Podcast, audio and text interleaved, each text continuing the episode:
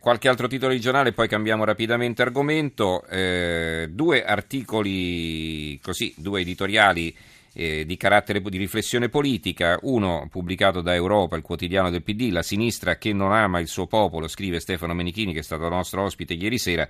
Evidentemente poi il, la lettura del eh, pezzo di Antonio Padellaro sul fatto l'ha colpito, tant'è vero che ci ha dedicato un articolo di fondo di risposta. Scrive proprio, forse in debito d'ossigeno Padellaro, dopo che i suoi appelli alla pacificazione tra Santoro e Travaglio sono stati travolti in diretta sulla prediletta piazza televisiva, siamo all'analisi del successo di Matteo Renzi, secondo un giornalista politico che pure è cresciuto nel chiaroscuro della Prima Repubblica. Perché Renzi stravince? Perché ha rimbambito di balle un paese stremato, perché propone l'eterna paccottiglia nazional popolare che piace alle mamme trepidanti, bonus bebè, ai piccoli e grandi evasori, ai proprietari di fabbrichetti e a quelli che di questi sindacati non se ne può più. Chiuse le virgolette, naturalmente. Capito? Copia e incolla da un commento di vent'anni fa sul boom di Berlusconi, l'analisi del voto del PD è fatta e oggi come allora colpevoli di tutto sono questi imbecilli di italiani sempre pronti a farsi incantare, rimbambiti, teleidioti, vittime un tempo di Mike Bongiorno come oggi di Barbara D'Urso, incapaci di intendere, di volere e soprattutto di votare. Chissà che cosa hanno fatto di male al direttore del fatto, le mamme trepidanti, chissà perché ce l'ha coi proprietari di fabbrichette, chissà dove vede i favori agli evasori fiscali. C'è un articolo interessante pubblicato dal Foglio eh, intitolato Renzi e il suo piano B perché il voto anticipato è diventato tentazione, l'intreccio con opzioni sulla legge elettorale, la tattica del Premier e il termometro del consenso, i perché no e i perché sì. Scrive eh, eh, Claudio Cerasa, eh, e secondo te, da Barbara D'Urso su Canale 5, sulla rete del Cavaliere, sulla rete di Confalonieri, lui ci va così per caso solo per farsi un po' di pubblicità? Apri gli occhi, su.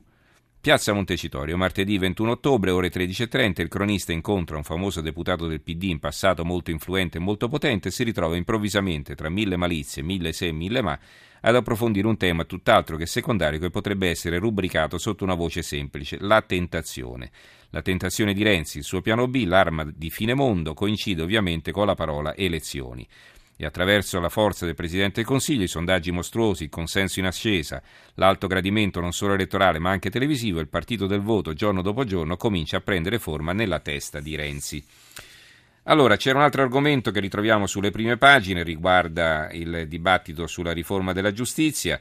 Leggo solo un paio di titoli eh, rapidamente. Renzi da Salva Italia a Salvatoghe scrive l'opinione, il governo si rimangia il via libera alla responsabilità civile dei magistrati e propone un nuovo testo di legge che conferma ancora una volta come tutto sia reformabile nel nostro paese, tranne la casta dei giudici. Il mattino di Padova ha un articolo di fondo firmato eh, dall'ex magistrato Giovanni Palombarini, poi è stato candidato, se non ricordo male, anche con la lista Ingroia, non fu eletto Scrive Palombarini, giudici, eh, il titolo è Giustizia, aboliamo l'appello. Scrive Palombarini, giudici in assemblea contro Renzi titolavano le loro cronache eh, i quotidiani di qualche giorno fa, segnalando che per il prossimo 9 novembre a Roma l'Associazione dei Magistrati ha indetto appunto un'iniziativa di protesta. Il ministro Andrea Orlando si è dichiarato sorpreso di critiche che considera infondate, come stanno le cose, qual è il bilancio di cose realizzate che il governo può esporre ai cittadini.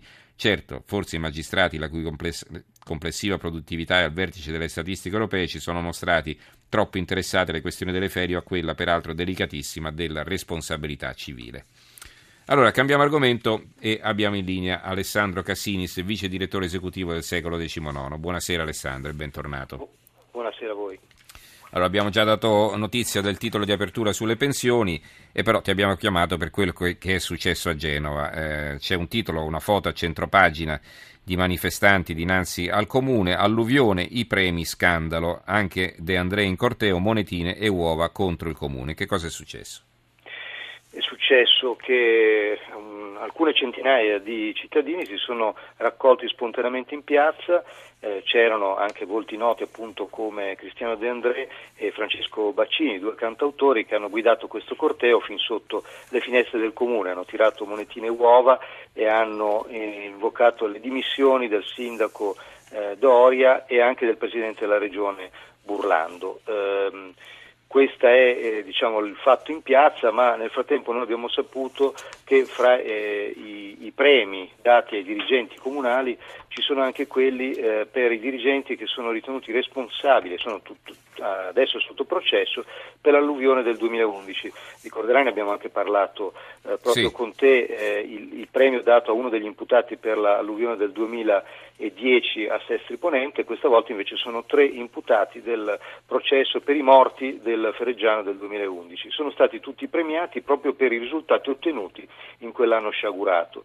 Ora, ehm, io appunto, eh, noi abbiamo sempre mantenuto un atteggiamento molto obiettivo, eh, cercando di non scatenare polemiche, eh, visto che la città è ancora nel caos e bisogna essere costruttivi, stiamo raccogliendo fondi per aiutare gli alluvionati e cerchiamo di capire bene le responsabilità, però davvero questa vicenda dei premi in questo momento suona stonata e dà fastidio ai cittadini. Ehm, eh, ed è sempre lo stesso assessore che, che, che premia con una eh, diciamo, meticolosità che è semplicemente burocratica. Questi premi devono essere mm-hmm. assegnati, non importa se poi i premiati sono eh, attualmente sotto processo. Avete un articolo in prima pagina un, che poi prosegue all'interno, una lettera diciamo, Fantozzi non sono un angelo, firmata da Federico Vitali. Scrive, caro signor Villaggio, sono uno dei cosiddetti angeli del fango presente con lei da Santoro, venga a farsi un giro nella sua ex Genova, parli con chi ha perso tutto e ripeta quello che ci ha detto in tv. Può ricordare che cosa aveva detto Villaggio e poi anche dirci come prosegue la lettera, insomma, qualche cosa dice eh, sì, questo Vitali, questo ragazzo sì, a Villaggio. Sì, è una lunga lettera ehm, che noi pubblichiamo quasi integralmente eh, di, appunto, di, un, di, un, ragazzo che aveva partecipato alla trasmissione eh, Servizio Pubblico di, di Santoro. In quell'occasione Paolo Villaggio curiosamente, poi lui è sempre abbastanza attento anche agli umori delle, del pubblico, però anche sempre molto, eh, molto bastian contrario, diciamo, provocatore, aveva quasi dato la colpa ai ragazzi, gli dava fastidio l'espressione angelo, angeli del fango, gli aveva detto ma andate a spallare ma è anche colpa vostra se succedono queste cose, ora veramente dare la, la responsabilità a ragazzi di 20 anni per quello che è successo, per le cose non fatte magari 30, 40 anni fa, insomma negli ultimi decenni mi sembra veramente grosso questi ragazzi che non vogliono essere chiamati angeli del fango, noi abbiamo smesso di chiamarli da tempo angeli del fango, mi sembra un po' ipocrita, loro non si sentono angeli, questo ragazzo dice appunto io non sono un angelo, sono un cittadino che eh, per, per, per, magari per pochi giorni mi sono sentito veramente chiamato in causa, ho cercato di dare una mano, ho visto persone che abbiamo aiutato a ritrovare la speranza, a guardarci con occhi eh, luminosi e, e vorrei che, che Villaggio, che noi tutti ricordiamo, dice eh, come il grande Fantozzi, eh, venisse a conoscere queste persone, parlasse con loro e provasse a ripetere quello che ha detto in televisione, si troverebbe ovviamente spiazzato perché invece c'è molta riconoscenza nei confronti di questi, di questi giovani. E, uh-huh. Conclude in modo direi anche molto efficace, eh, dice con il dovuto rispetto le darei un consiglio sincero da angelo, tra virgolette, faccia l'anziano in beata e onorata solitudine e lasci a noi e ai posteri la sua immagine legata al solo ragionier Ugo Fantozzi. Bene, grazie ad Alessandro Cassinis, vice direttore esecutivo del Secolo XIX. Grazie e buonanotte. Grazie a voi, buonanotte.